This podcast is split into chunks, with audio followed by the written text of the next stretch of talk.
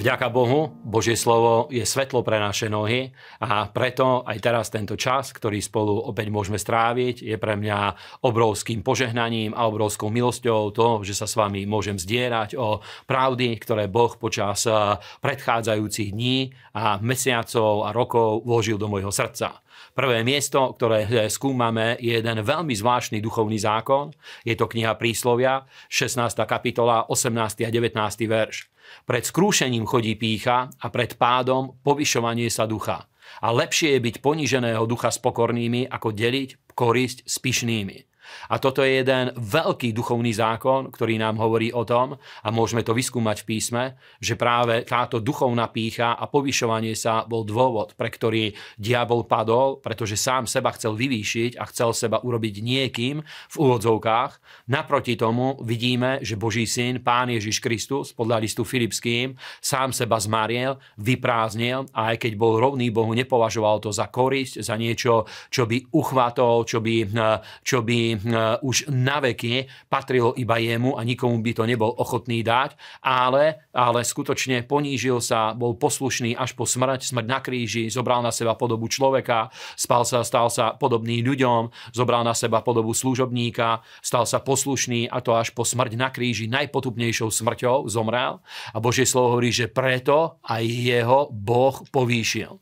Teda pokora má obrovské požehnanie a musíme pritom ale spomenúť aj to, že tu nie je reč o falošnej pokore. Ja keď som sa stal kresťanom pred viac ako 30 rokmi, vtedy v cirkvi sa o tom hodne hovorilo o falošnej pokore, pretože existuje falošná náboženská pokora, za ktorou je zamaskovaná pícha a to je to, keď niekto hovorí na Božie slovo alebo na zjavenú Božiu vôľu, že a ja toto nemôžem prijať, ja to tak necítim a nemyslím si, že by som bol hodný toho, čo Boh o mne hovorí. Toto je príkladom falošnej pokory, za ktorou je zamaskovaná pícha a skutočná duchovná pokora sa poddáva Bohu, Božiemu slovu a Svetému duchu a to vám prajem z celého svojho srdca.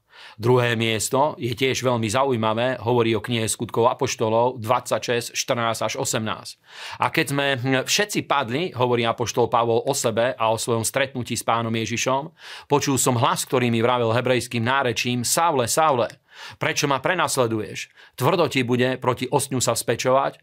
A ja som povedal, kto si, pane? A pán povedal, ja som Ježíš, ktorého ty prenasleduješ, ale vstaň a postav sa na svoje nohy, lebo na to som sa ti ukázal, aby som si ťa zvolil za služobníka a za svetka, aj toho, čo si videl, aj toho, prečo sa ti ešte ukážem, vytrhnúc ťa z rúk izraelského ľudu a z moci pohanom, ktorým ťa ja teraz posielam, aby si otvoril ich oči, aby sa odvrátili od tmy k svetlu a od moci satana k Bohu a aby dostali odpustenie hriechov a podiel medzi, medzi posvetenými vierou, vierou vo mňa. Amen.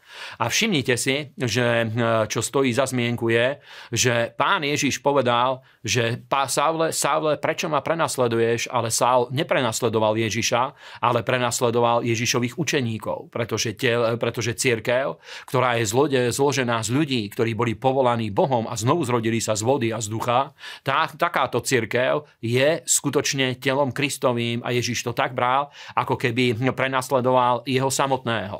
A potom je dôležité, čo mu pán povedal a v tomto nebeskom videní, povedal mu, že postav sa na svoje vlastné nohy. A to je skutočne, toto nám do veľkej miery zjavuje Boží plán a Božiu vôľu pre každého jedného kresťana, aby naučili sme sa stáť vierou a stáť na Božom slove, každý sám za seba.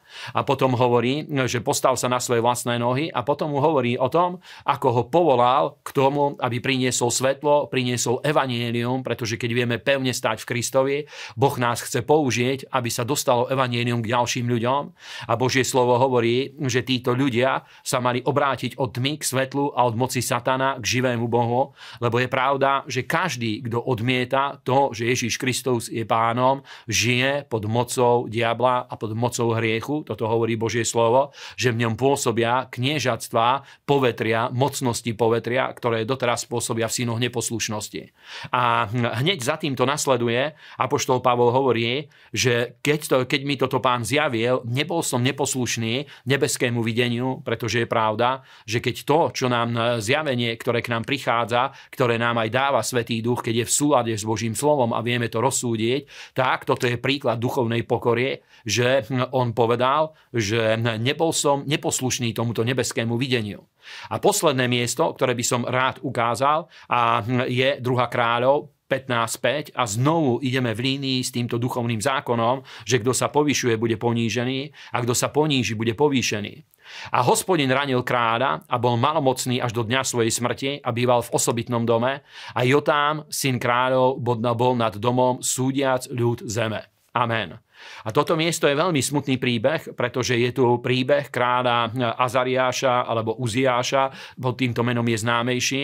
A tento príbeh je viacej rozpísaný v, knihe, v kronickej knihe, v druhej kronickej knihe. A tam sa hovorí, že tento krán, na ktorom bola Božia milosť a Božia priazeň, Boh bol s ním a, a Božia priazeň ho podporovala vo všetkom, čokoľvek robil. On sám dostal sa do pozície, kedy jeho srdce spišnelo a myslel si, že môže robiť aj veci, ktoré presahujú jeho povolanie a to, k čomu ho Boh povolal. A síce postavil sa ako kňaz do chrámu a chcel obetovať a vtedy sa na ňom ukázala rana malomocenstva. A toto je príbeh, toto je príklad zase tohto duchovného zákona, pretože on v píche chcel sa postaviť na miesto, na ktorého Boh nepovolal. Pretože nie my sme si zvolení to, čo budeme robiť v tele Kristovom, ale Svetý Duch nás povoláva podľa svojej vôle a každému z vás prajem, aby vedeli sme pochopiť a prijať tento duchovný zákon a aby k nám priniesol iba dobré a povýšenie. Amen.